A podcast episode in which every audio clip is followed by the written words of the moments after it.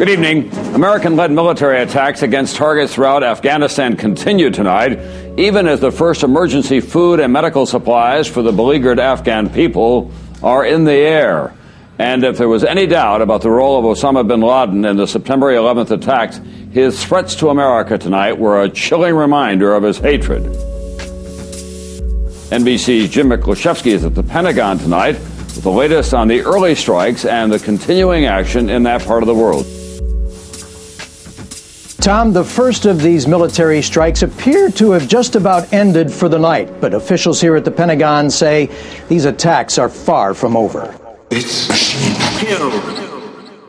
Hello, friends and enemies. It's episode 99 of This Machine Kills. I'm Jathan, joined by Ed and producer Jeremy, as always. And this week, it is our 9 11 20th anniversary extravaganza. Uh, we will be talking all things 9 11 all week long for episode 99 hitting you right now. And then episode 100, which will drop on 9 11 uh, in the premium feed on Patreon. So you'll need to subscribe for that one.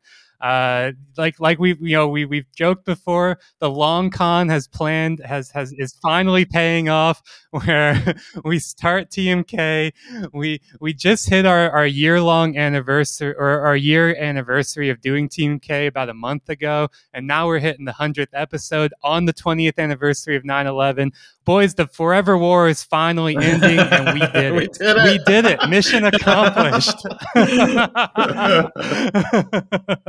and to help us uh, reflect on the forever war machine um, over these last 20 years and the preceding decades before that, and talking about what comes next. We are very pleased to be joined for this episode and the next one um, with Kelsey Atherton, who is a military technology journalist um, who who just does uh, excellent coverage on this, keeps a close watch on defense tech, military tech, the deep, dark entanglements between uh, Silicon Valley and the Pentagon, um, all of that.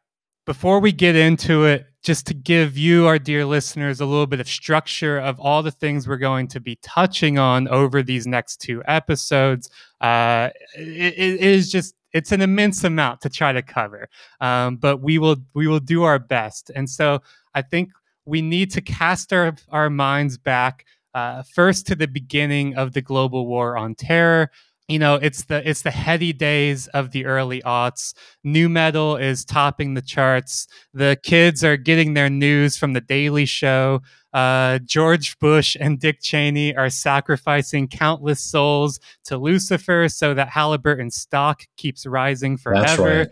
right. uh, this is the global war on terror. Um, and so we'll, we'll do a little scene setting there and then i think what Kelsey is really going to help us do um, is try to provide something. I'm thinking of it as like like a D and D bestiary uh, of the weapons and intelligence systems that have been developed and deployed over these last 20 years. Like impossible to keep in mind um, how all of these all of this r&d has been happening through this like deep decades long entanglement between silicon valley and the pentagon along with all the demonic initials we love to hate like the cia the fbi nsa dhs ice. And then from there we'll we'll wrap it all up with a kind of structural analysis of the forever war machine. Um, I, you know really i think what we're going to try to do over these next two episodes is ask those questions of how we got here why it was overdetermined, and what comes next. With that scene setting, uh, Kelsey, thank you for joining us. oh, my absolute pleasure. There's uh, nothing I like more than bad futures and recently bad pasts. Yeah, yeah, and and and and somehow they, they those two things are, are just so connected all the time: the bad past and the bad future. Well, Reign of Terror out now by Spencer Ackerman. Have to plug who who knew it was the generation of kids that grew up playing with the little GI Joe action figures with all the vehicles and guns and shit like that were the ones that were going to be fighting these stupid starting fighting these stupid forever wars. So I think that's a good place to actually get into this, right? Like, you know, a kid born after 9/11 could have been fighting in Afghanistan during the the you know in, in these last few months during the the pull out of Afghanistan and and and the you know the fall of Kabul and all that right? Like like that that's absolutely fucking wild to think not only that, but like the the toys, right? That that kid was playing with with his GI Joes, the toy planes and the jo- the toy vehicles. Uh, you know, maybe he could have very well been riding in one of those planes or riding in one of those vehicles. You know, a scant 18 years later. Um, so I, to start us off with this, oh yeah, I want to throw it over to you, Kelsey. Like, give us a little bit of a sense of of of the the the vehicles and the planes and this all of these kind of weapon systems that have been developed for the war in Iraq and Afghanistan. Sure. Yeah. So that's a good that's a good angle to to say. I say as though I didn't pick it. Um, but I think something really compelling, right, is that the when the U.S. had its its withdrawal, and there's a big asterisk on that. I'll, I'll get to in a second. But when the U.S. pulled out of Afghanistan, that last withdrawal, um, among the uh, the several uh, uh, soldiers and Marines who who died, um, they were a lot of them were twenty year olds. So right, we're talking about kids about uh, adults now who were months old on on 9-11 and the uh, the median age in afghanistan i believe is 18.5 and so this is a war that has really the the entirety of the war has happened in their lifetime or the U.S. part of the war. Um, so I, um, like uh, like many, was not. I wasn't expecting the the Islamic Republic of Afghanistan, which is the government that was in power until all of August 16th, to last forever. I wasn't quite expecting it to fall by the 16th. Um, and uh, functionally, um, well, we'll get to see later how the, the DoD internal assessments come out, and uh, it, the the Special Inspector General for Afghanistan report or Afghan Reconstruction reports from SIGAR give a real clear picture that that was coming. Um, and so it's it's there's a lot of we'll, we'll get a public debate over willful blindness versus just not there. But um, I wrote for I write uh, one of the places I regularly write is popular science. I wanted to cover how do we cover this news while talking about tech first and of tech we're going to get into sort of software and we're going to get into biometrics there but i think the tech that most drew me to covering this stuff and really to writing about it is the big tangible things i, I I grew up right next to an Air Force base. I got uh, fighter jets flying over my head as some of my just fundamental early memory. And so I wanted to look at the planes and I looked and I saw how did PopSci cover the invasion of Afghanistan by the US in 2001. And they talked um, a little bit about the bombs and a lot a bit about the planes that dropped them or targeted them. The one um, sort of the the sort of granddaddy of all uh, U.S. wars abroad for the last half century and uh, likely uh, going to be a full century um, before it retires is the B-52, right? You've seen it in Doctor Strangelove. You've seen it in documentaries about the Vietnam War. Um, it was certainly above Iraq in um, the Persian Gulf War, and um, it also showed up. Um, it was used for uh, explicitly at the time. This is how the press described it. This is how the military itself described it: is carpet bombing trenches occupied by the Taliban in October of 2001.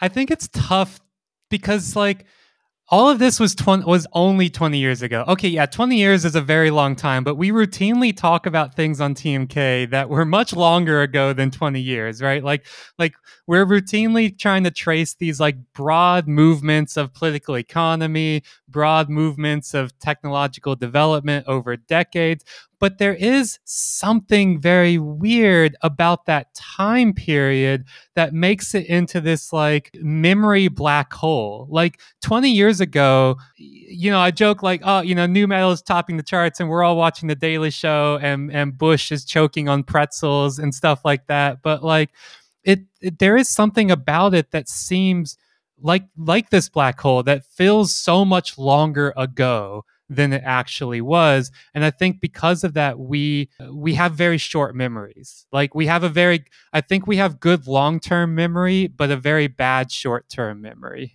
Well i think also something that is really striking about um, especially um, you'll see clips coming around of like if you were younger than Um, if you're if you're just now like if you're too young to remember what it was like after 9-11, this is what it was like, and it would be sharing the tweets from like mainstream uh, national uh, television reporters talking about how dare the United States negotiate with the Taliban as though a country that withdraws and loses a war does not negotiate with the sovereign there. And it, but that was the whole atmosphere. It's sort of hard to um, capture the kind of bubble atmosphere of 2001 to 2004. Um, and in many ways, I'm glad that to no longer be existing entirely in that bubble, but it's uh, it's sort of been forgotten, right? It's been memory hold, it's been siloed away, and it's a kind of thing where you can talk about like, oh yeah, like the the good thing about 352 is it's super powerful, and the downside is it's eh, it's carpet bombing still, but you know,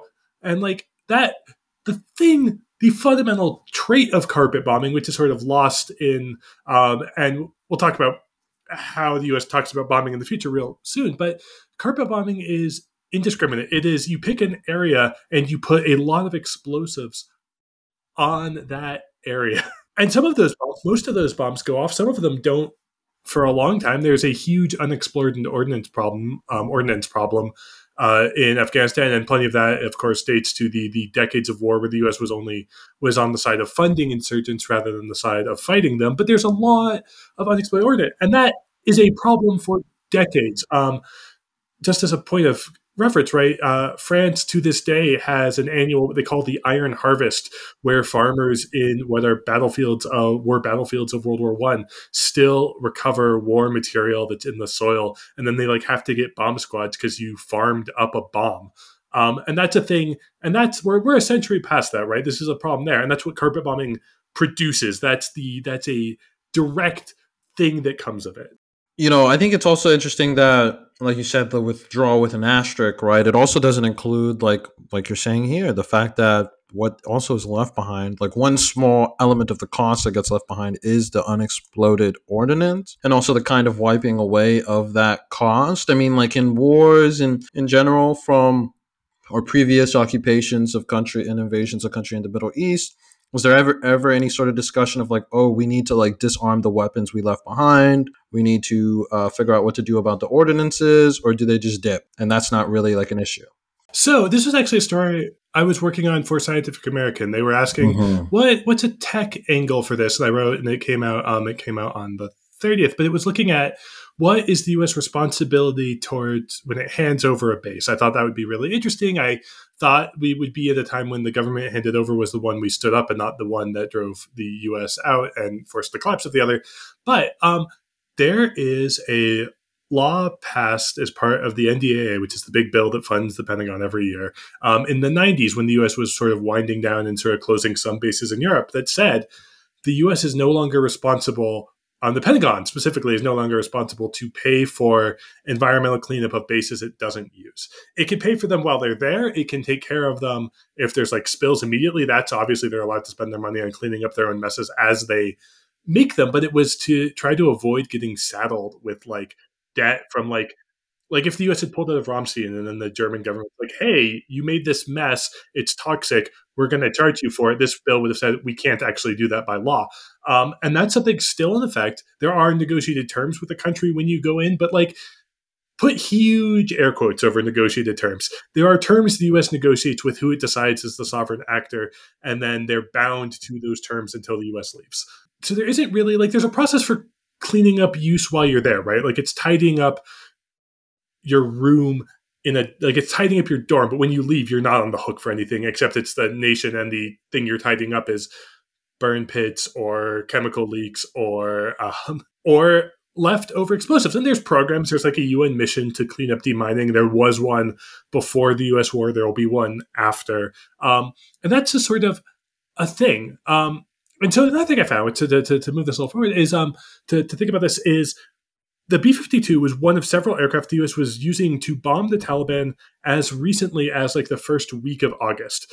Um, so it's not just that like we carpet bombed, the Taliban went away, mission accomplished. Um, they didn't even bother hanging a hanging that banner for Afghanistan, but uh, it was used continuously and it worked in a sense for one campaign and then it sort of kept being used and didn't really change the reality on the ground except more people are dead and more people are around who have lost family to U.S. made bombs. I, I, like this case study of the B 52, and we can talk about some of the other air power that's been in use that you've written about as well. But I like this case study for, for a couple reasons. In, in part because I think it's a really nice foil to a lot of the tech coverage. And I mean, we, we, we do it here on TMK too, which really focuses on like the high tech you know the the smart weapons the you know the the the the kind of like cybernetic systems of data collection and intelligence and surveillance and and you know the all, all of that kind of stuff right? And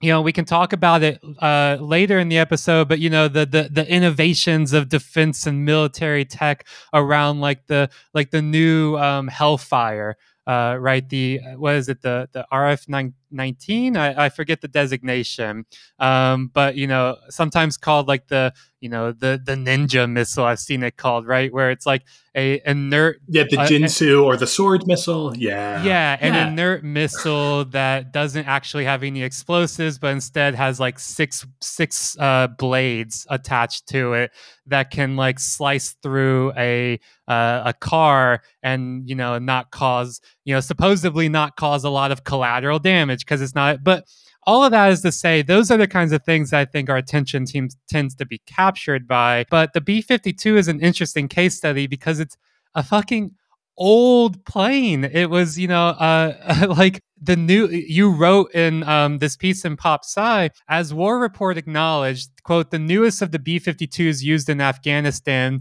was built in 1962 right? Like like so these are these are planes that were being used in the vietnam war and are are just you know still operating still being used. And and this clus this carpet bombing right? You you talk about how like you know the b-52 has undergone a lot of upgrading but that has largely been in the in the payload capacity. So in 2002, the B-52 was uh, uh, was capable of unloading up to 37,000 pounds of bombs in one run. Um, while in 2019, uh, an Air Force fact sheet state uh, says the capacity is now up to 70,000 pounds of weapons, counting bombs and missiles. Right, so almost uh, doubling the capacity of what is ultimately a very old and very dumb technology designed to just rain down annihilation in a very uh, blunt way, um, not targeted, not precise, just you know, just just just destroy everything in its in its path and and I think that I mean that is interesting, right? That is interesting that that one the military spends has has an enormous budget, spends so much money on R and D and innovation and all that. But at the end of it, the day, the the real like war horses of the of the military's arsenal are still these like are are still these technologies that have been in use for uh for you know over 50 years uh, in use for for many many of our past atrocities and wars and still being used today the B 52 is a fascinating through line um, for how the military thinks of what it is and what its mission is because there were hundreds of them built and there's a much, much smaller fleet now. Um, and a lot of the thinking happened, right? Because they were built by, they were built to do this this kind of mass bombing and they were flown in droves over Vietnam, which is the first time they faced any real anti air system that could destroy them. And then there's a lot fewer after that, but they're still kept around they're adapted for a bunch of things. They have like air launched cruise missiles is a big thing for how you can still use a plane with that lift capacity to hit things far away. And then there's also just the internal bomb bay capacity, which they're working on expanding. They're solving the problem or they're re-engineering the interior tech and like the avionics and the storage capacity to solve the problem that they see, which is insufficient boom, um, which is not like that's a, bomber is is a is a machine of boom. That's that's what it does. But it's not the problem that was at hand. The U.S. can did and would still have the capacity to bring more explosive force to a given point on the world than virtually anybody. Um, especially if we're ruling out nuclear arsenals, in which case there's like only Russia can also do that. Um, and that's not the problem that the U.S. faced. It was sort of the tool they brought, right? It's the the proverbial hammer at nails, but um, they kept upgrading. It, it does more now, but it doesn't do enough to change things meaningfully because war is fought on different dimensions than just can you put enough explosives in one spot on a mission.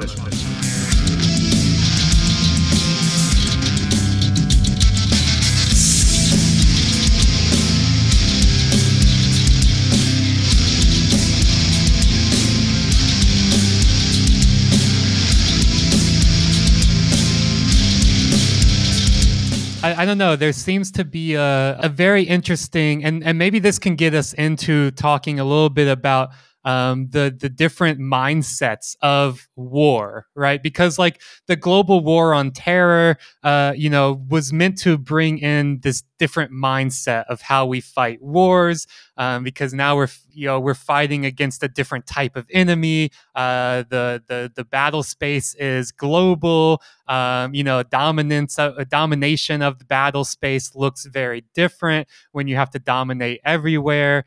Um, but at this at the at the same time so so many of the, the the greatest like debacles of military tech that we know about with like like the F-35 right? Or like um the fact that like the US military essentially uh abandoned you know there was all these reports about all the uh all the weapons and vehicles and uh ordinances that they left behind in Afghanistan right? That as you were saying right they have they're like it's not our problem to clean this up right? Supposedly you know they they quote unquote demilitarized a lot of the uh, a lot of the vehicles that they left behind by you know using like thermite grenades to burn through like core machinery so they were unoperational.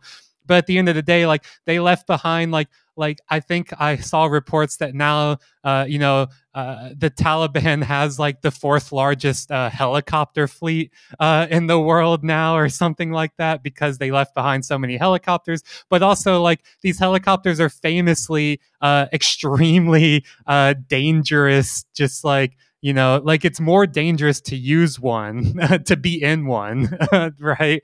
Yeah, so one of the things that's really fascinating, and there's there's various counts of the tech that like the Taliban has that the U.S.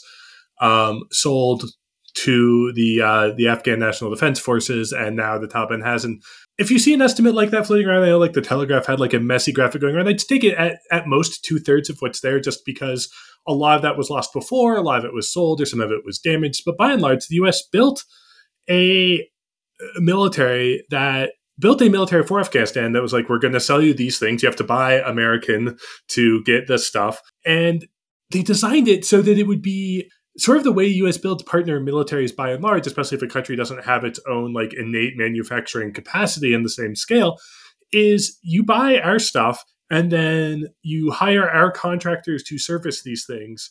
And that's how it works is that we will sell you these we'll set up a partnership we'll train you we'll train you how to fly these things we will take your pilots out to the states and we'll train them on helicopters here and then we'll fly them back and you'll fly them there. And then for like helicopter maintenance we'll bring our contractors or for air or the plane maintenance or the the mraps the the big heavy um they're not tanks but they're armored enough. It like it doesn't unless you're fighting actual tanks it doesn't matter. Those heavy vehicles and the US built an army that was built on like how to stay plugged into US contract and supply chains um, it didn't send its highest stuff, but it did send stuff that was like preferably serviced by the US. This was a big debate. Um, we find it early in the 2000s to the extent that there was any military attention on actually doing Afghanistan. The Bush administration barely focused on it after the first few months. And we really get the big focus to Afghanistan when Obama comes into office. Like, ah, this is the war we should have been fighting. And now, and it doesn't, turns out, it doesn't work out. Spoilers um, for history there was a debate of whether or not we should buy Russian equipment, if we should buy Russian helicopters, because those had already been in use there.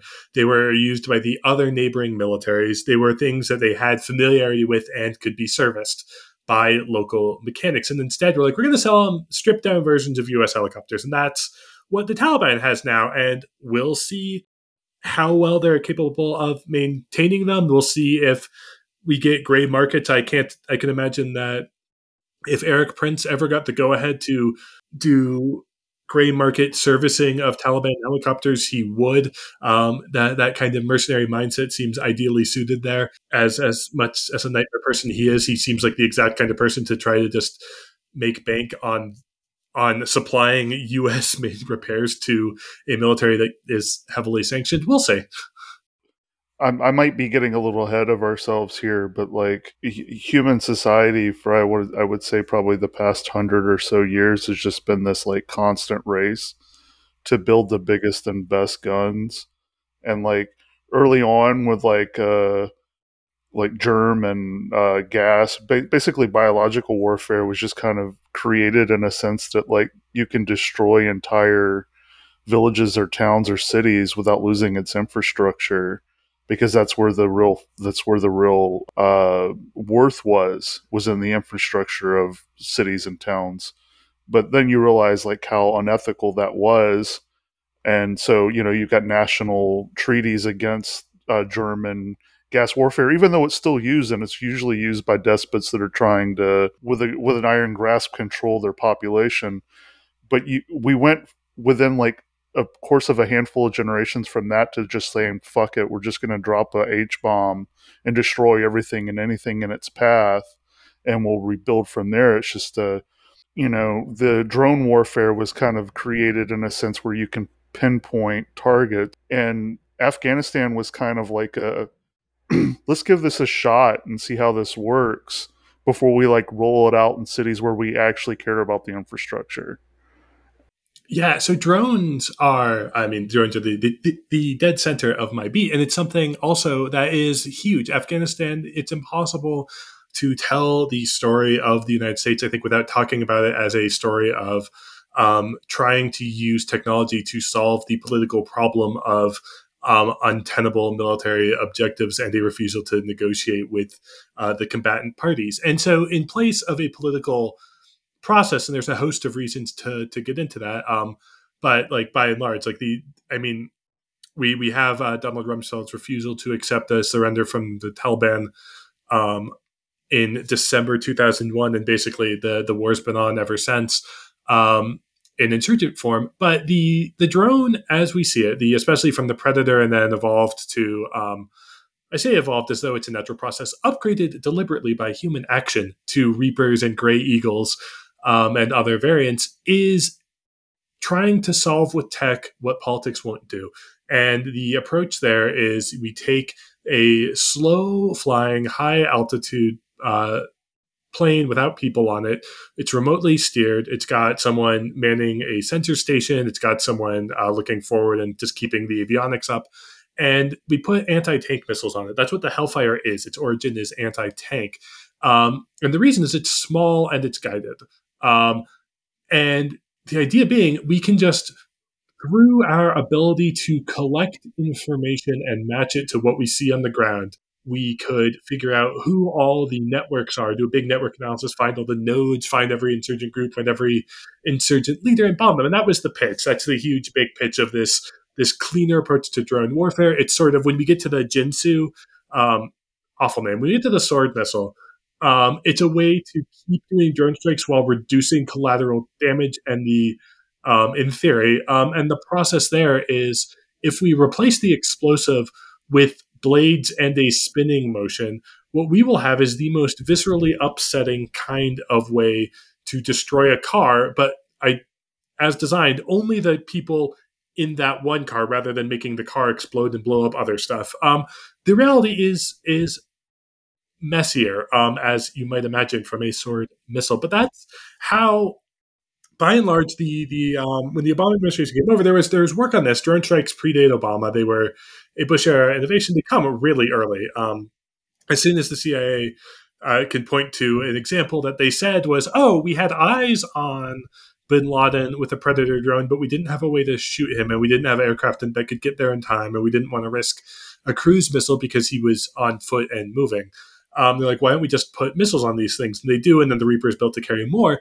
As soon as we get to that stage of the war, it's an idea of we will solve this with tech, and our intelligence will be good. We will know the right things. We are making the right call, and the end result is um, just a lot of bombed weddings. There's a whole payment process for condolence payments that families could apply to for the U.S. to like get their two thousand or their twenty five hundred dollars if they could prove that the breadwinner was wrongfully killed in the drone strike. It's a mess. It's, just, it's frustrating to hear. I I'm also curious what you think on term from your own research and from your own writing about this. What your sense of the sort of drivers of development for war machines in in the global terror ended up being? Did it end up being the occupations of Afghanistan and Iraq demanding, or the military believing that they demanded? New tools, new ways of engaging, new ways of attacking and occupying? Or were the seeds of this already emerging as soon as the terror attack happened, as soon as the towers fell? Were contractors mobilizing? Were Yeah, so that's a really great question. So some of the stuff predates it. Obviously, we've been talking about the B fifty two, but like the Predator itself, right, was used for surveillance um, in in Bosnia, right? It was used in the Balkan Wars by the U.S. It wasn't as a as a scout. It has its earlier date there. Um, there was talk it had been floated also for use by the uh, DEA for uh, drug interdiction. There's um, the way that the war on terror basically picks up every horrible idea from the uh, war on drugs and codifies it, and then throws a Pentagon budget at it instead of a DOJ budget at it is um, is horrific and under discussed. Um, but there's some specific stuff that emerged directly from observation on the ground. The biggest one of those, I think this is a good time to talk about, is the the MRAP or the mine resistant ambush protected. It's a sort of catch all for a family of vehicles. Um, if you've seen them in the news recently, it's probably because your town has one and doesn't need it.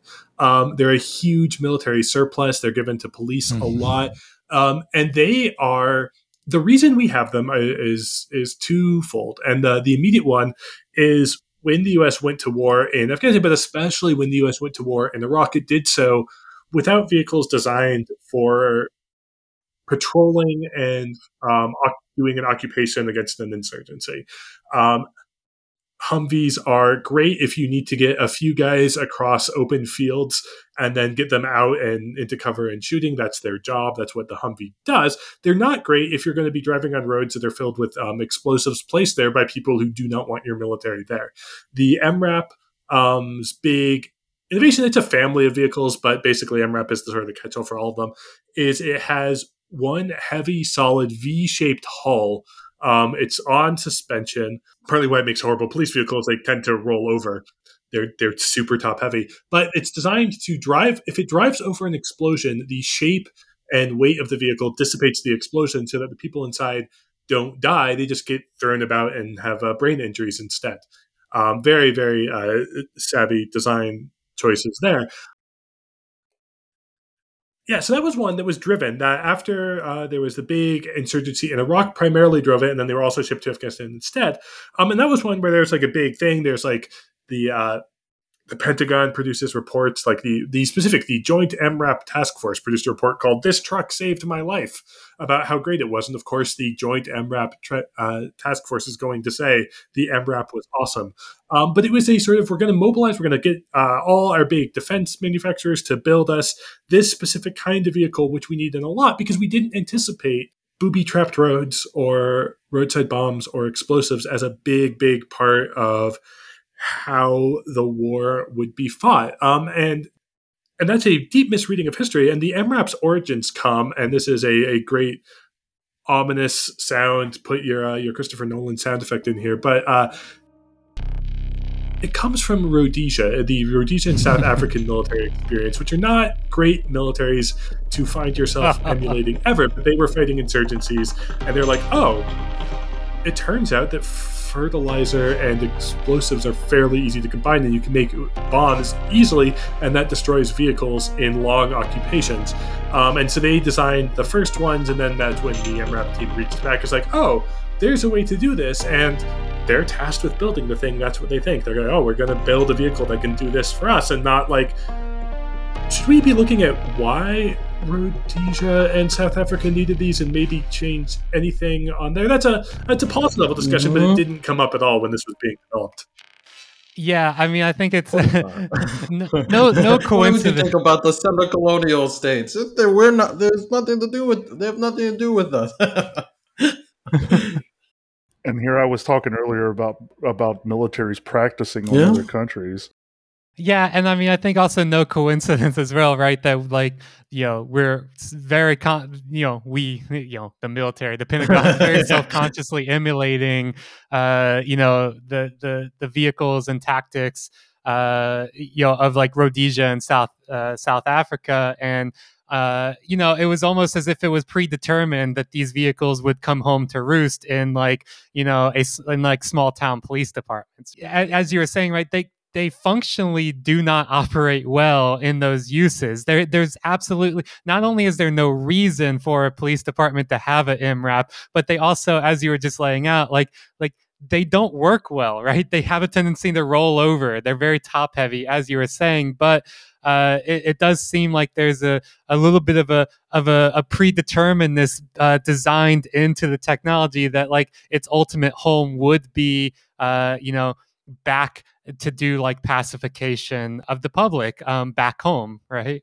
I mean, and that's sort of the thing, and like the there's there's a lot of like where counterinsurgency um, bleeds into aggressive policing is like it's a that's a line you draw on a spectrum. It's not a hard distinction between them. Um, during Vietnam, the same companies were selling the U.S. military on um, tear gas based on how effective it was used against protesters in the states, and they were selling uh, police departments on tear gas based on how effective it was for crowd dispersal by the U.S. military the sales pitch is different. The product is the same.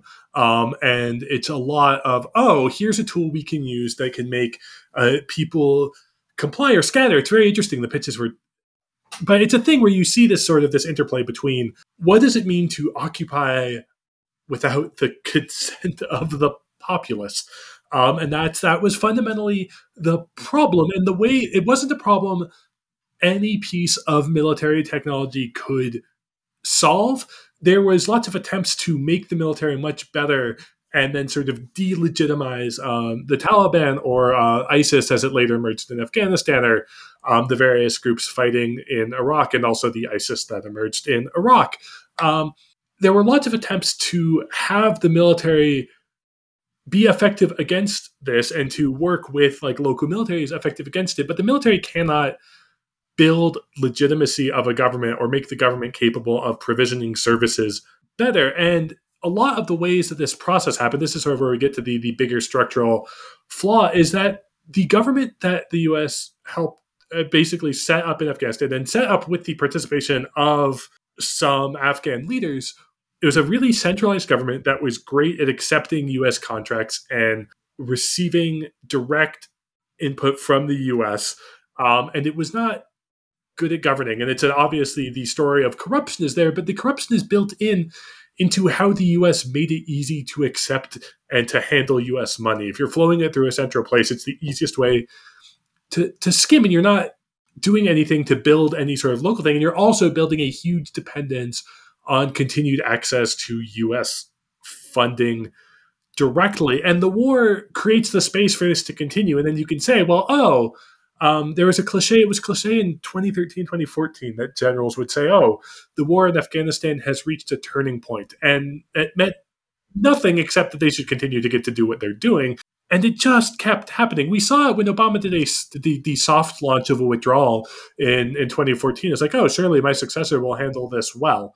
Um, and did a gentle but it was a soft launch, and that's when most of the the NATO allies who were there and other countries who had joined the international mission they all left in 2014, and they're like, we're going to see, but maybe the next president will figure it out, and I can't figure it out. Um, and then the first thing that Trump does, he's like, what's the biggest bomb I can use? And he gets the biggest bomb he can use, and he bombs ISIS in Afghanistan. I fucking forgot about that. The the the big motherfucking bomb or whatever. the mother of all bombs, right? the mother the of mother, all bombs. Yeah, the motherfucking bomb. Amazing. Yeah. There was a USA Today graphic that I saw on like the front page of the local paper here, and it was the physical size comparison of the Moab to uh, Little Man to, to Little Boy and Fat Man, which were the two atomic bombs the kiloton difference is radically mm-hmm. different. Those are atomic bombs are much more powerful in a smaller package. But it was like, look how big. Look at this bomb is physically larger than the atomic bombs that were dropped. It's like this is the most useless graphic, but I get that it calms the president down from trying to drop an H bomb on Afghanistan. A mess, mm-hmm. a mess, and uh, and all of war tech was thrown into this mix of how do we solve the political problem by divorced from any any political process by doing violence better and smarter. And that's sort of where you get the Silicon Valleyization of the war is when you get to better and smarter application of violence here.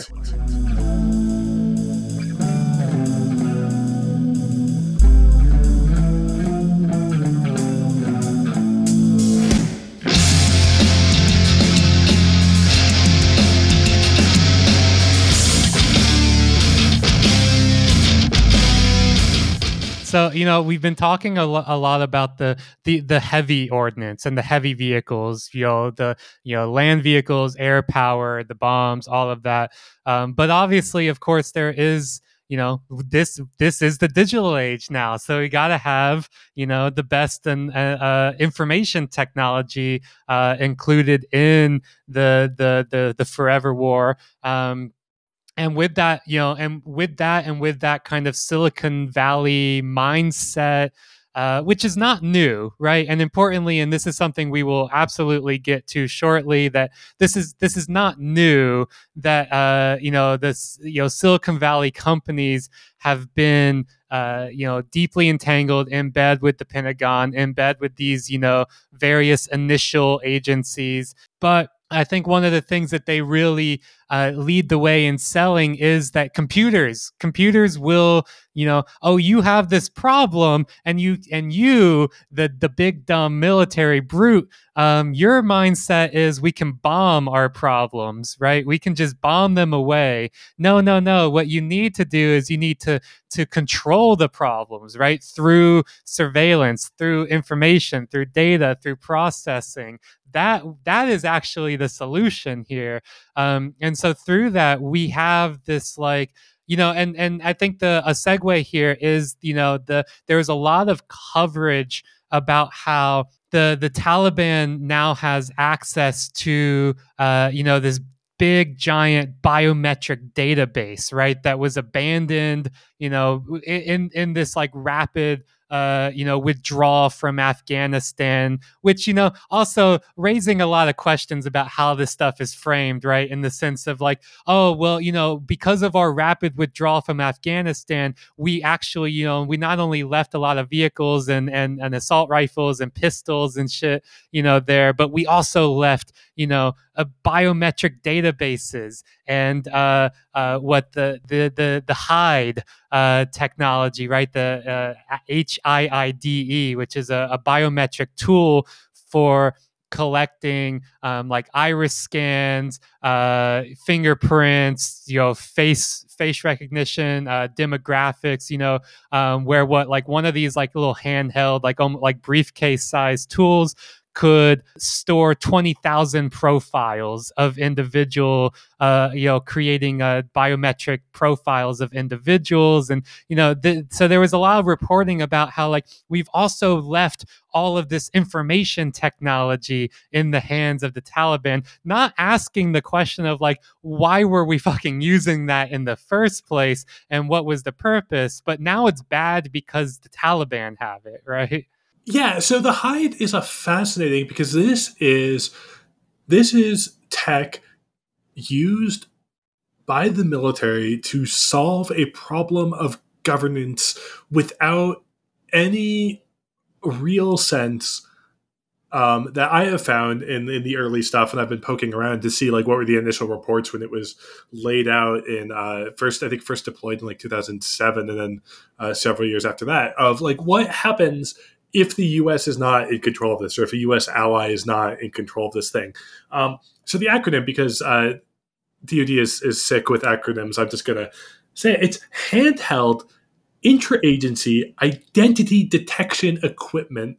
Uh, that's how you get to HIIDE. Um, just they they love acronyms there there so much. Um, and this thing is the problem that is presented, there are sort of two problems that this is trying to solve, and then they're giving it to, to soldiers uh, to solve it. But the problem, the first problem is um, the U.S. wants to make sure that the locals it contracts with to um, do the jobs on base, like the the the uh, if you're coming on, if you're doing food service, if you're doing delivery, if you're doing anything, if you're if you're a Afghan employed to work on a base in the U.S. military, or even if you're coming in toward the Afghan military, if you're in the Afghan military, the police forces, and you're being trained, they want a way to reliably know who you are and check it. And the answer that was always given um, is that there weren't reliable identification cards. There wasn't anything like like a like a driver's license or anything like that. And um,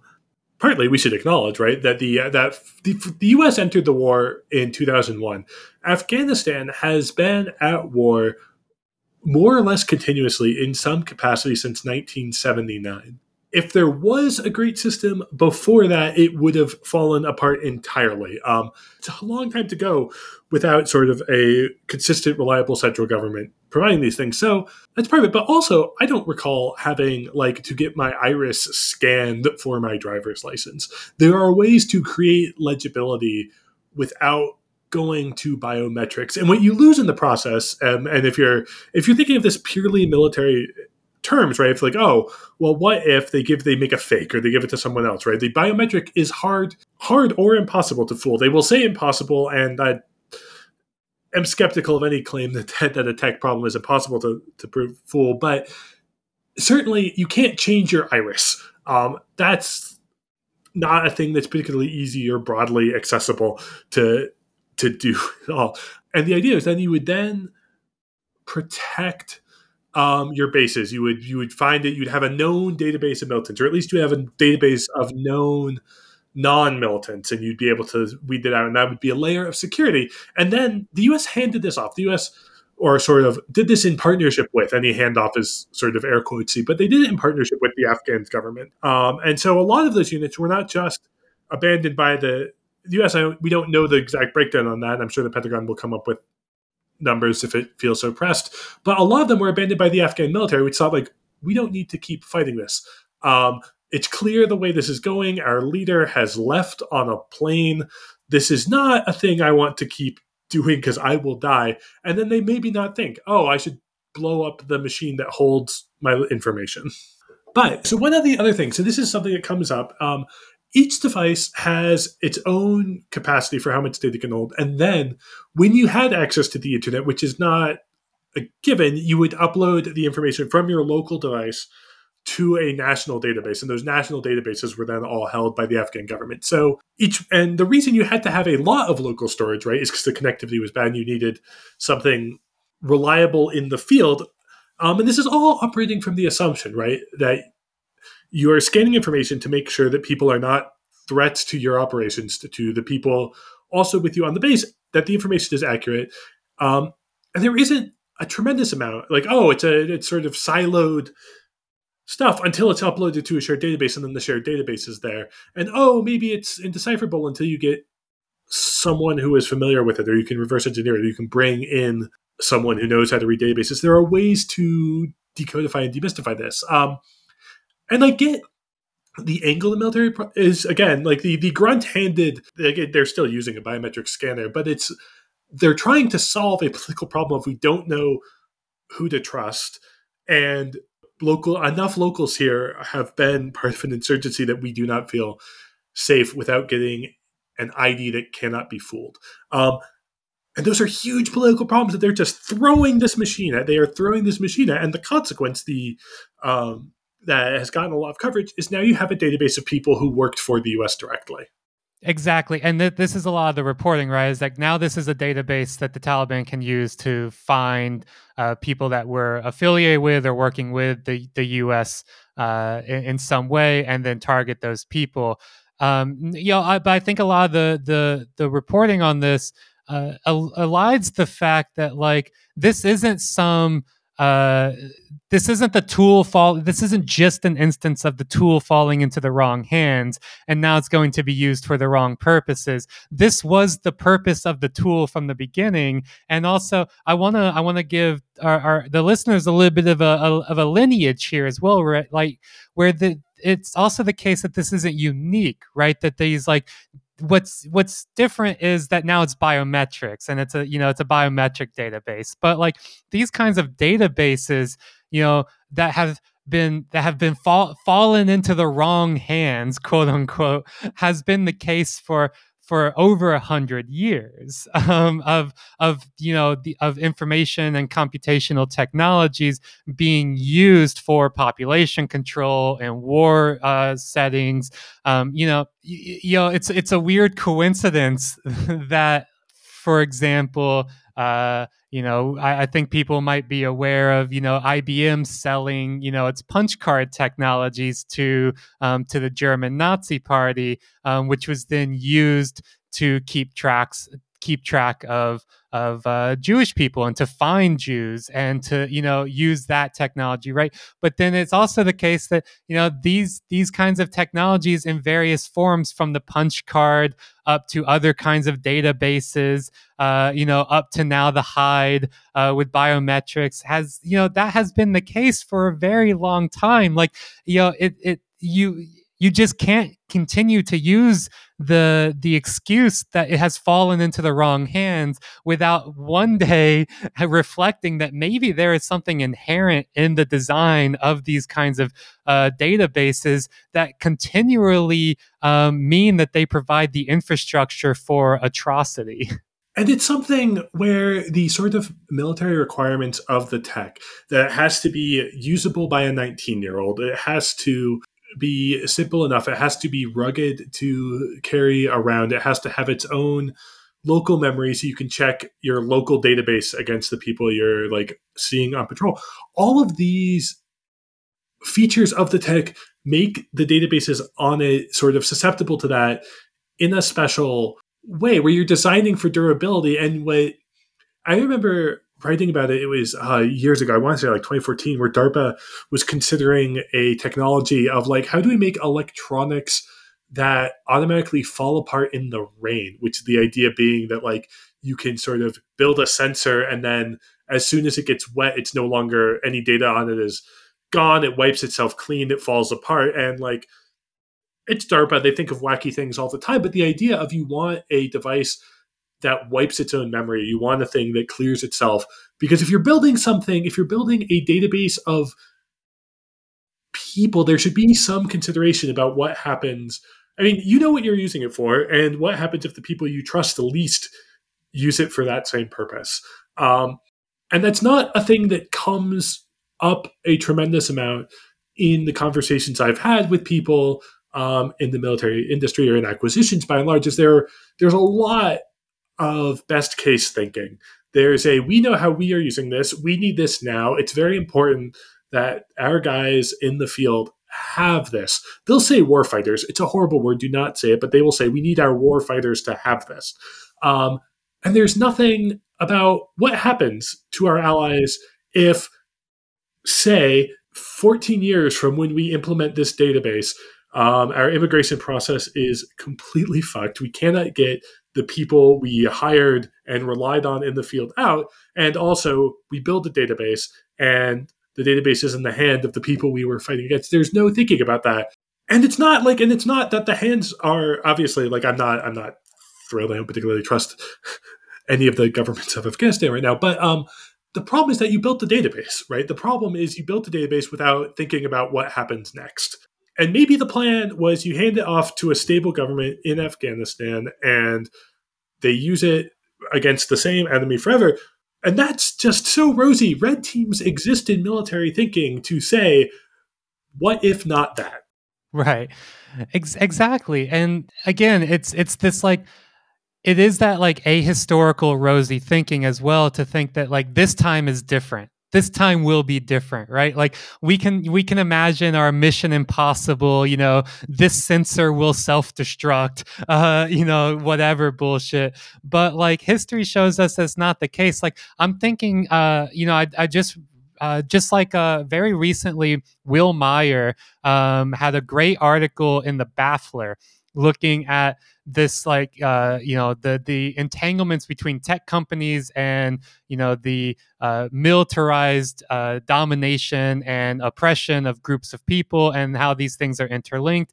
And he he has uh, uh, an example that just like you know just links into this lineage so perfectly where he talks about how um, he says quote you know the the hp way or hp you know hewlett packard right? One of the first big uh, silicon valley computer t- companies. Um, you know the hp ways man you know hp's management structure uh, was replicated far and wide, um, leading Business Week to declare that the pair's greatest innovation was managerial, not technical. The HP way would be appropriated by the Department of Defense, which took the management approach of California's tech industry and funneled it back into the war effort.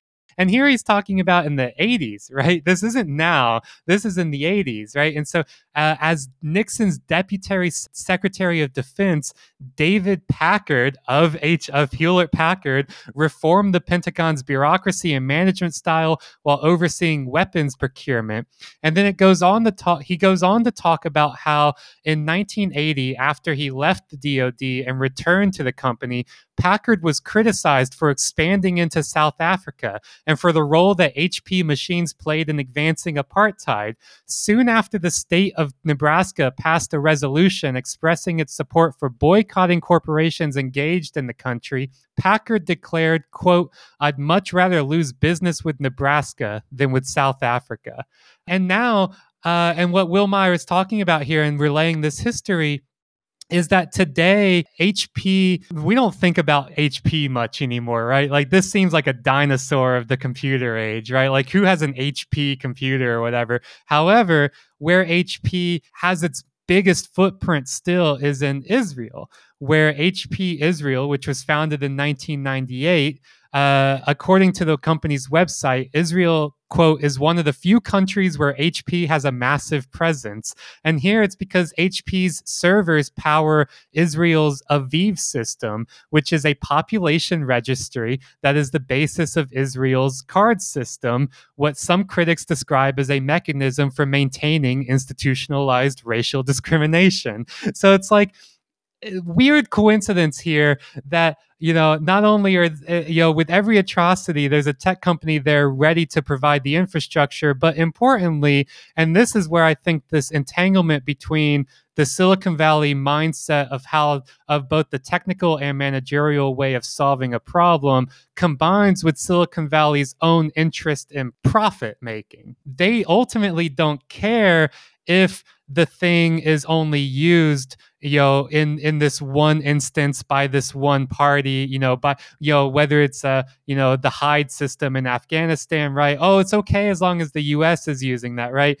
Ultimately they don't care. What they care about is providing uh, a a battle tested technology that can then be sold for a profit to whoever wants to buy it right? And we see this with some with like uh, palantir right? A company we've talked extensively about on tmk um, but with palantir doing that right building these technologies for the global war on terror, um, for you know, and for counterinsurgency, for tracking, you know, using its social networking analysis and and these kind of, and these like biometric databases and population registries to track down you know supposed terrorists, and then after developing those technologies in the in the battlefield rolling them out, bringing them back home, saying, now we have a solution for policing. Oh, there's a pandemic. Well, now we have a solution for public health, right? Like all of these things have a tendency uh, to creep and spread, right? Like this is not a this is not a, a, a bug, but a feature of of these technologies,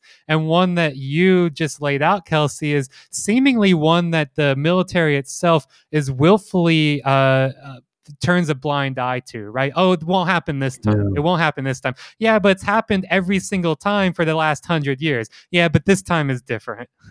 and it's it, it, it, also makes me think of uh, Morozov's solutionism concept, but his also his re- more recent reframing of it, where he talks about how apps have emerged, but apps as a veneer for like technology companies or venture capital strapped enterprises that solve social problems or solve some problem a larger institution or agency has with um, with like some sort of privatized and digitized business model that like a lot of these will like they are proliferating in in a way that also lines up with like tech companies also and the government in general needing like other actors other entities to kind of come into the fold it seems and pursue military action inside of another country or you know pursue a healthcare system inside of one country or develop like some other enterprise it's unwilling to, incapable of unwilling to do or why or like understands that to do so itself might cause backlash or but uh, then i'm also curious if like you know from your sense of it it is it is these tech companies understanding the role that they have or the opportunity they have and there's like a sort of cynical thing going on where the state is eager to have them fill that role because it can't you know it can't put uh, boots on the ground as much as it would like in some places as an example. Or if it's like you know this is just this really is just like a continuation of previous uh, patterns with the, the, differences being like some of the players and some of the and some of the contracts and the technologies but that that larger political economic structure is the same? Or if there have been new things that have been introduced you think? I mean i think it's it's there's a lot that's very similar right? I think the the history of silicon valley goes back to um, building missiles and then the electronics to guide missiles. That's a big early part, right? That's how you get it. That's how you have a hobbyist computer industry on the side of like Lockheed Martin missile development or Lockheed. Then the I think the Martin merger happens later, but you so you have that right. There's always been this sort of tie where tech is in there. What's new and what's um, sort of changed? It goes with this sort of this emphasis on um, algorithmic processing. That's a big one that I cover a, a tremendous amount these days. It keeps coming up. The Pentagon has finally gotten around to algorithms as a buzzword. Um, is this idea that the code sort of hides accountability? Um, I was I was just I listened to your um, episode on like InsurTech and how like in the way that you can sort of shift a decision onto oh the algorithm did it rather than say this is the person who denied you your claim. You can't trace that back. Um, and we're going to see it a lot more. We're seeing it now already. It was sort of the big, the biggest I guess the the newsiest breach we saw with military tech in Silicon Valley was over Project Maven, which was a Google project contracted out to the Pentagon to develop an algorithm that could recognize objects in drone footage. There's uh, some some debate over whether that was tracking people or just other objects, and I just wouldn't rule out the possibility it was absolutely uh, designed to figure out people in images too. Um, and there was a, there was backlash. There was some major backlash, and we see like the Pentagon clarifying, like here is our role, or not the Pentagon clarifying. The Pentagon tried to say, why aren't they supporting our, our brave fighters who are by giving us algorithms so drones can find things better. But the uh, Google and then Microsoft also had to issue statements about like here's how we're doing military AI ethically. Here are our principles, or here is our principles of AI development. And then they're like, subcontracting out to the Pentagon without like the Google name attached. Um, there's still a deep web of ties there, and you sort of get this kind of similar opacity, I want to say, to how military acquisitions and evaluations happen, and how um, tech evaluations happen, or like how how tech works, how we see the revelation of what does tech actually do and unless you're going into the code right it, it can be hard for people to discern it's certainly beyond my my capacity. And the military keeps they will publish some evaluations and there are inspector general's reports. And then there's a huge weird process where you have like you can contest a publicly bidded contract. There are still federal rules they have to follow, but as soon as they can, they'll and they feel like they want to, they'll throw national security over it, right? I can tell you some of the back and forth over like F thirty five engine replacement debates or things, or or that acquisition process. I can tell you hardly anything about the B twenty one stealth bomber process because that got thrown as any detail about this is too classified for us to talk about publicly, and that's sort of like I have no idea anything Palantir produces works as well as its sales team says.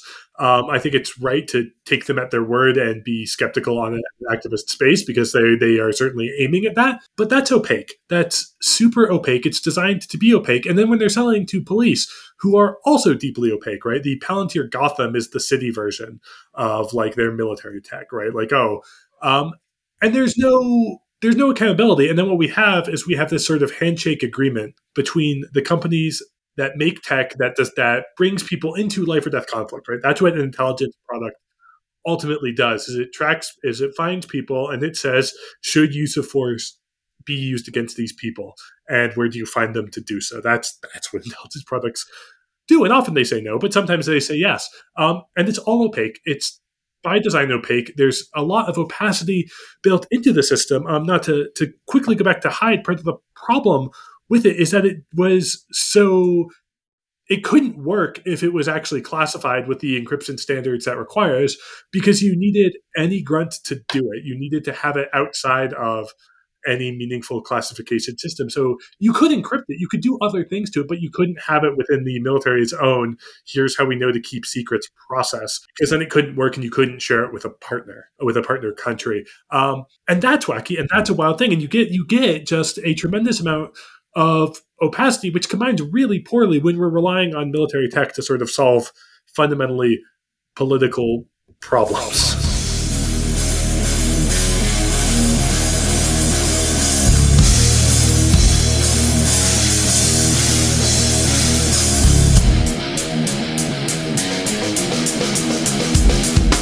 This reminds me very much so of a um, of a really great paper that Louise Amoore, who's a political geographer who has you know been been studying this for a very long time, she wrote a paper in 2009, which kind of serves as a really nice snapshot of so much of what was happening around that time. Um, the paper is called Algorithmic War Everyday Geographies of the War on Terror. And, you know, it's very interesting to, to watch her uh, try to provide this very early analysis of this concept of algorithmic war and how it's, it w- and, and the contours of it and the technologies of it as well, right? Like she's focused, she focuses a lot on, um, uh, uh, on RFID technologies, which seems so like quaint and old fashioned now, although they're still everywhere and they're used in supply chains all the time. But, you know, these radio frequency identification tags that, you know, in the post, you know, 9 11 and the rise of Department of Homeland Security, right? RFID technologies were proposed and then implemented for passports and visas and transportation systems right? These were meant to be uh, kind of you know global passwords of mobility right that we had to have in order to move around. But you know and she traces how like you know tom ridge who was the u.s secretary of homeland security in 2005 um, and his undersecretary uh, asa hutchinson um, both resigned their government positions and then established each established businesses supplying uh, expert systems in the burgeoning homeland security market right? Like ridge ended up taking the directorship of Savi Technology which was a rfid company.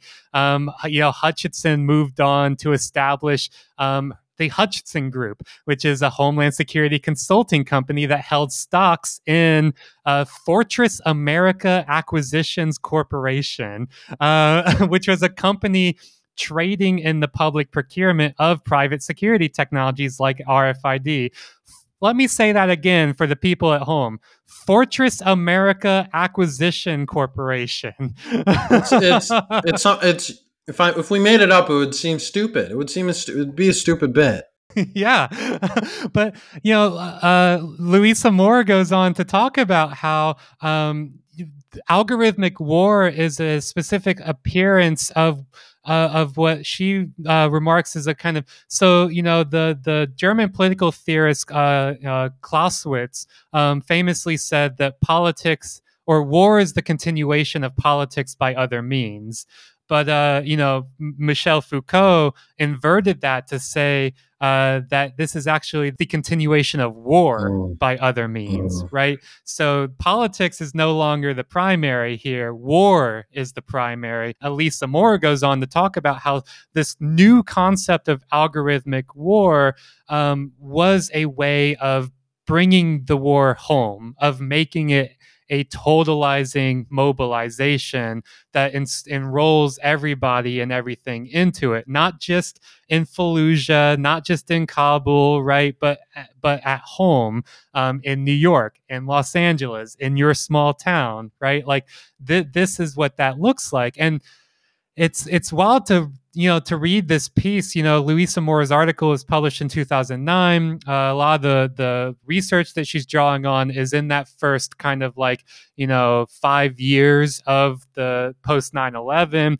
and to see how much of what she's talking about coming true in ways that even uh, even you know people like Louise at that time did not fully predict or anticipate coming true in such a deep way. We haven't even talked about how like uh like ice for example right like think about something like HIIDE right as we just laid out you know the HIIDE tool was meant to be a kind of uh it was meant to be like a customs and immigration enforcement for Afghanistan, right? You know, the, the Business Insider just reported uh, an article that just came out, uh, you know, days ago about how Google, Amazon, and Microsoft are are in a bidding war, well, a, a, a, bidding competition with each other for um, three different contracts from ICE uh, worth up to $300 million in total to build this Raven platform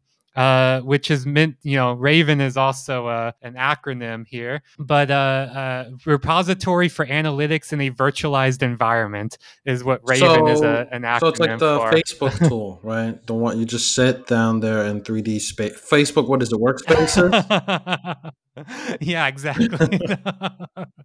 so, but the, the the purpose of this tool is that it will ingest quote ingest data from tens of thousands of sources, um, including uh, surveillance uh, footage, biometrics, social media data, um, and then makes it searchable, shareable between ICE agents, and graphable by values like time and place, according to internal ICE documents.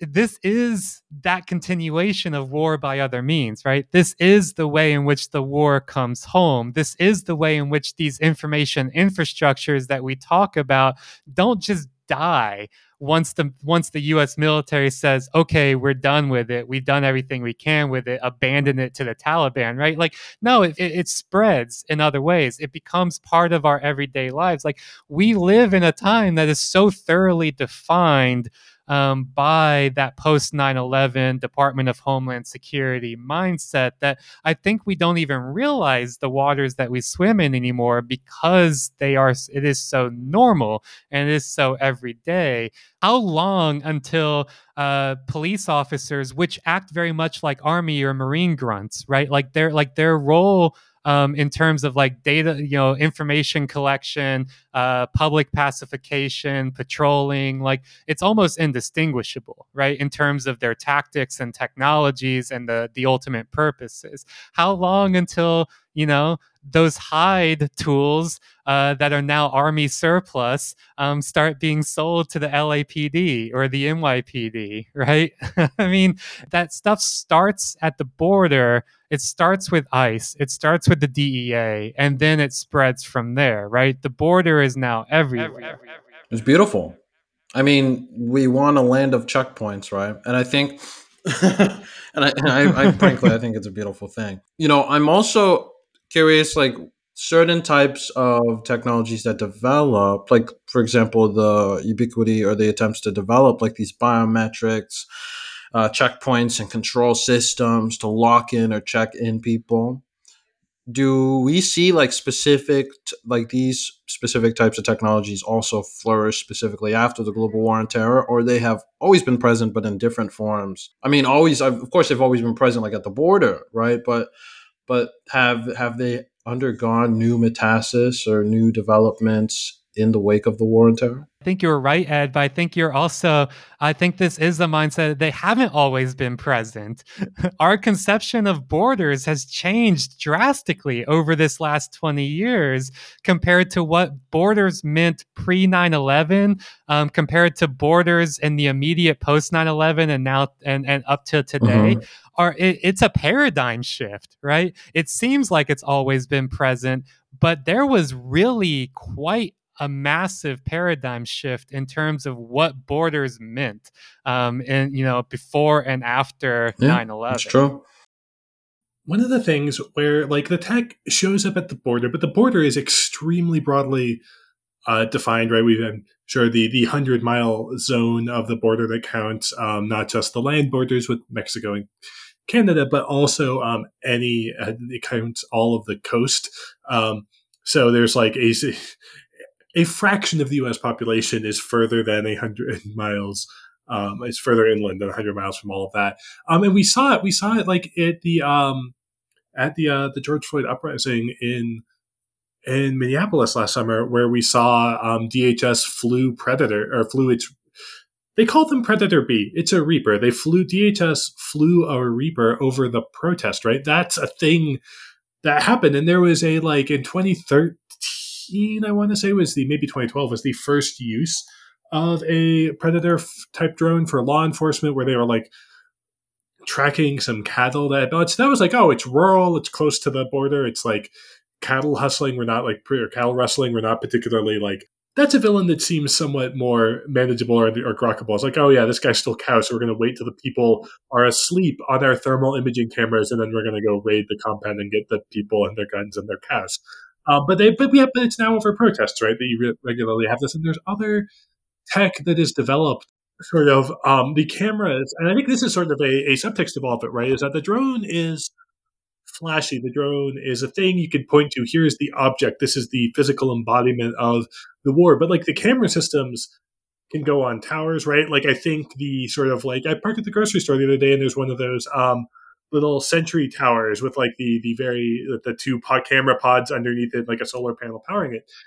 And to have that scale of economy, I mean, there's obviously been a home surveillance camera market since there have been uh, closed circuit cameras, but the kind of cameras we have and the proliferation out there sort of just flows outward from a huge amount of military investment into how do we get a reliable small camera on a thing and now we have those everywhere right like when the point when a grocery store can afford uh, surveillance technology that the military would have been asking for 20 years ago is a wild place to be um, for sort of it's a continuity, but it's a continuity where like the villains keep getting their wish lists. Yeah. oh, and then and adding to it because it's not enough. Never enough. It's never enough. That's that's the imperative of innovation. Is that it's never enough. Right? Yeah. We have to go faster.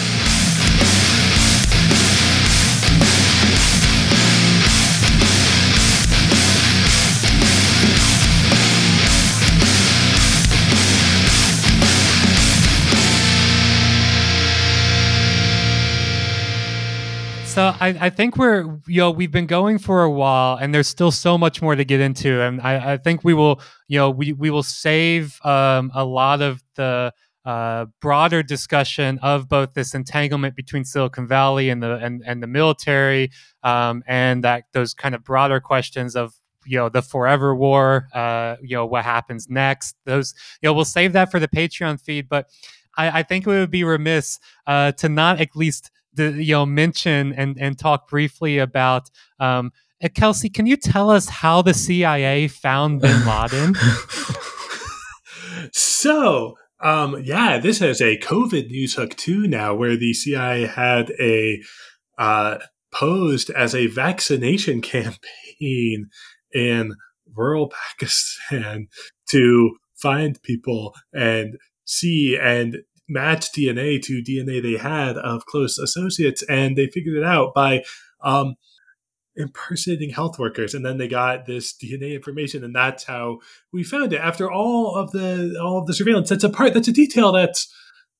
I think it's in Zero Dark Thirty, but don't take anything on that as anything like close to fact. I think they do include a scene of it um, they give it, I think, equal weight to that in torture. But like it was DNA 100% and torture 0% for how how they found him. It was just, you know, impersonating doctors. There was a study I was just pulling up about like how you can trace vaccine hesitancy still in that area to and that that was a decade ago right that was a decade ago and you can still find vaccine hesitancy in that community, which is understandable given that the last time there was a big vaccine drive, it led to um, a bunch of helicopters and special forces going and killing a bunch of people. It's it's funny that they use DNA to track Bin Laden. It's like uh, what they're doing now to find cold case serial killers, hoping that when their family members uploads their DNA to Ancestry, and they get some type of a DNA hit, like familial hit for uh, DNA from decades old murders. I mean, that's how they cracked the uh, the Golden State Killer. So it's not surprising that, that that's how they would find Bin Laden. Mm, I don't like that DNA shit. So one of the things with that one is really interesting because right there was that book that uh, Patton Oswalt's late wife, whose name I am forgetting, uh, my apologies. She had basically pinned it down, and like the thing was like, Michelle yes, thank McNamara. you. Um, was oh, it's probably this specific cop um, so he gotten really close. And like the thing was like, oh, they're all attributing it to DNA figuring it out when like the, the obstacle was that police weren't giving up one of their own. It wasn't that you needed to do tech or you needed to do DNA to solve it. You needed to break omerta among the police. Right. or you could say it was DNA, and you could just encourage everyone to upload a- their DNA to Ancestry.com. That's a that's an easier selling point. In reality, it was the fucking thin blue line bullshit. All a very good uh, and and and telling case study there of like how all of the kind of like secondary and tertiary outcomes of these systems then in a post hoc way become used as like alibis or justifications for why that system was actually good right? Like what and why and why they should why not only why they should uh, exist but why they should continue to go on existing forever. Uh you know you're doing a really tough job here, Kelsey. I've been thinking about this all throughout the episode of like, you know, it, it's it's impossible to keep track of all this, right? There, there's just there, all all of the the the military tech stuff, all of the systems, and, and and but then on top of that, all of the the ways in which they roll out to broader use, right? The ways in which uh, you know uh, whether it's policing or border enforcement or whatever, whatever, right? Cold case crack, you know, just like you know anything possible, public health. Uh, it, it's like it's impossible on one hand to keep in our minds at you know at once just the sheer amount of uh, of of military and intelligence uh, technologies that have been um, either developed or have been around for a long time and then deployed over this last 20 years um, of the the wars in Iraq and Afghanistan, the global war on terror. Uh, impossible to keep in mind a, a, comprehensive like compendium of all of these things, let alone provide a comprehensive accounting of their consequences, both the ones that are immediately obvious because they've already come to pass, or the ones that are immediately obvious because uh, they will soon come to pass, right? Like it almost it's it's almost like it's a built-in feature of the system that it becomes so sprawling so complex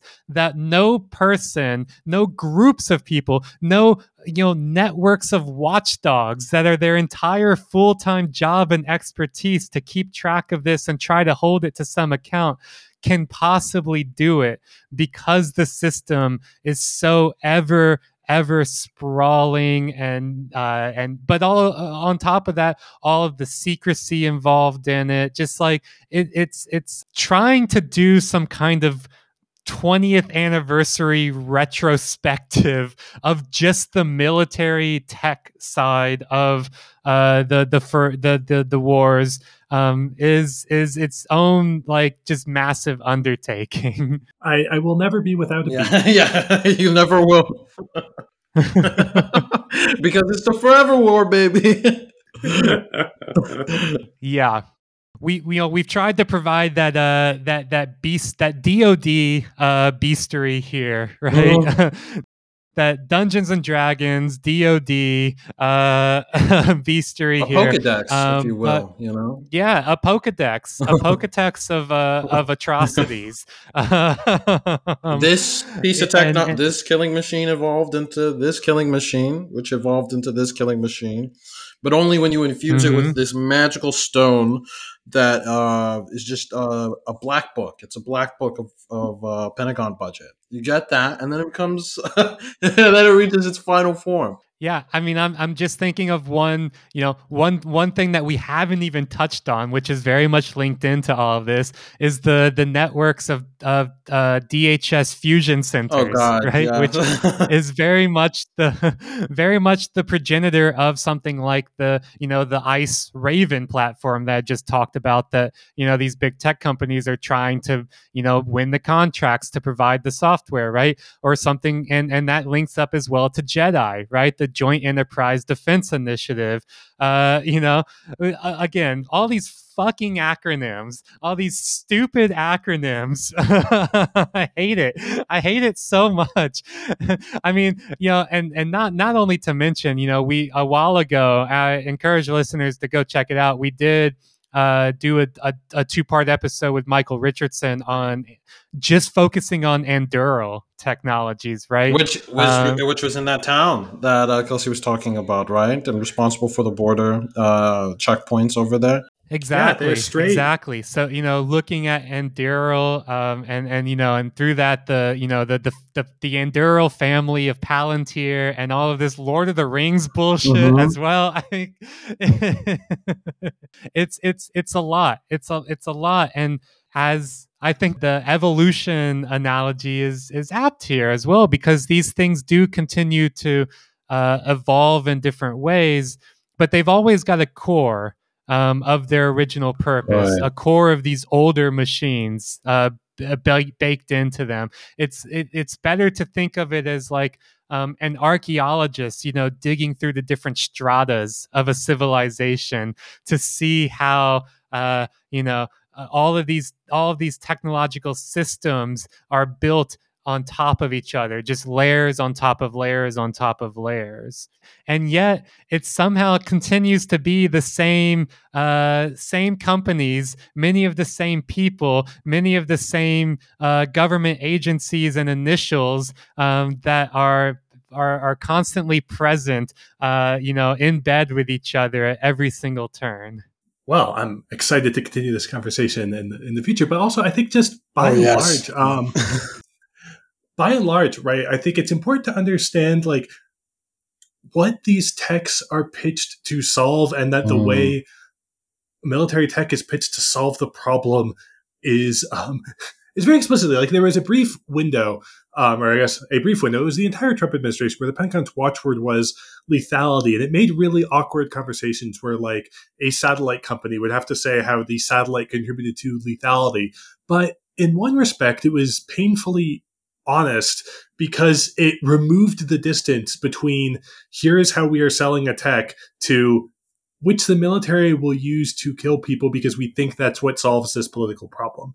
Um, it was a straight line to that, and so I imagine we'll get we'll get more into that. Um, it's certainly a a frame I keep in mind um, in all my various writing at various places. I think that's great. And that that buzzword of lethality, it reminds me of something else we talked about in our Anduril episodes. That one of the things that made uh, Palmer Luckey uh, stand out as such a cartoon supervillain. Uh, you know, Palmer Luckey, the you know the CEO and co-founder of Anduril, um, and also of Oculus, right? We can blame him for that Facebook uh, virtual workplace bullshit as well um, you know his one of his lesser crimes uh, and, but one of the things that made Andur- or made uh, Palmer Luckey really stand out as such a cartoon supervillain is that you know in interviews on TV where he was like really like hawking you know this new startup of his he talked about how um, unlike the big the big tech primes of Alphabet and Amazon and Microsoft right? He was more like the military primes of Raytheon and Boeing because he would uh, not shy away from um, designing technologies uh, in, explicitly for quote unquote the kill chain. Right. And so, again, you know, really leaning heavily into this framing of lethality as the purpose of, of these technologies. But again, as we've just talked about, right? Like that's all marketing bullshit because it's not as if HP uh, or uh, uh, Microsoft or Google or any of these other bigger, you know, legacy incumbents or IBM, right? It's not as if they also don't uh, intentionally build technologies and make hefty profits from the kill chain, from engaging in lethality. They absolutely do. They just don't do it in such a flamboyant way as Palmer Luckey, but but they have a lot more blood on their hands um, than than Palmer does. Someone like Eric Schmidt, you know, uh, has a lot more blood on his hands than than than Palmer Luckey does. Palmer is is uh, aspiring to be as soaked in blood as someone like Eric Schmidt already is. Um, I mean, and yeah, remember I when think- he tweeted at you basically that? yeah, yeah.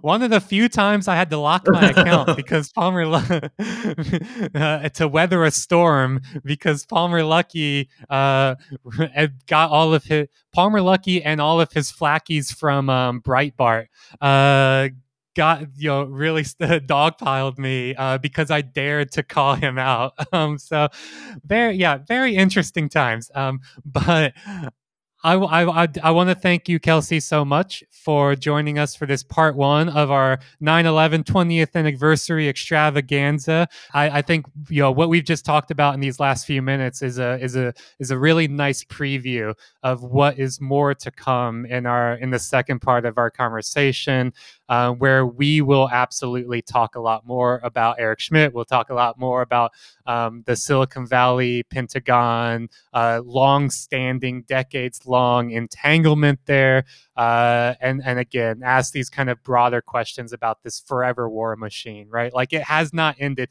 You know, just because Biden has uh, started to uh, indicate a, a distaste for the forever war does not mean that this is the end of it whatsoever. Um, and so, thank you again, Kelsey. Uh, please uh, give us your plugs. Where can people find you? Where can they read your work? Sure. You can find me on Twitter, uh, too much. You can find me at Substack at Atherton KD. I'm also at Twitter there. And you can find my work regularly appearing in uh, Popular Science and various other fine outlets.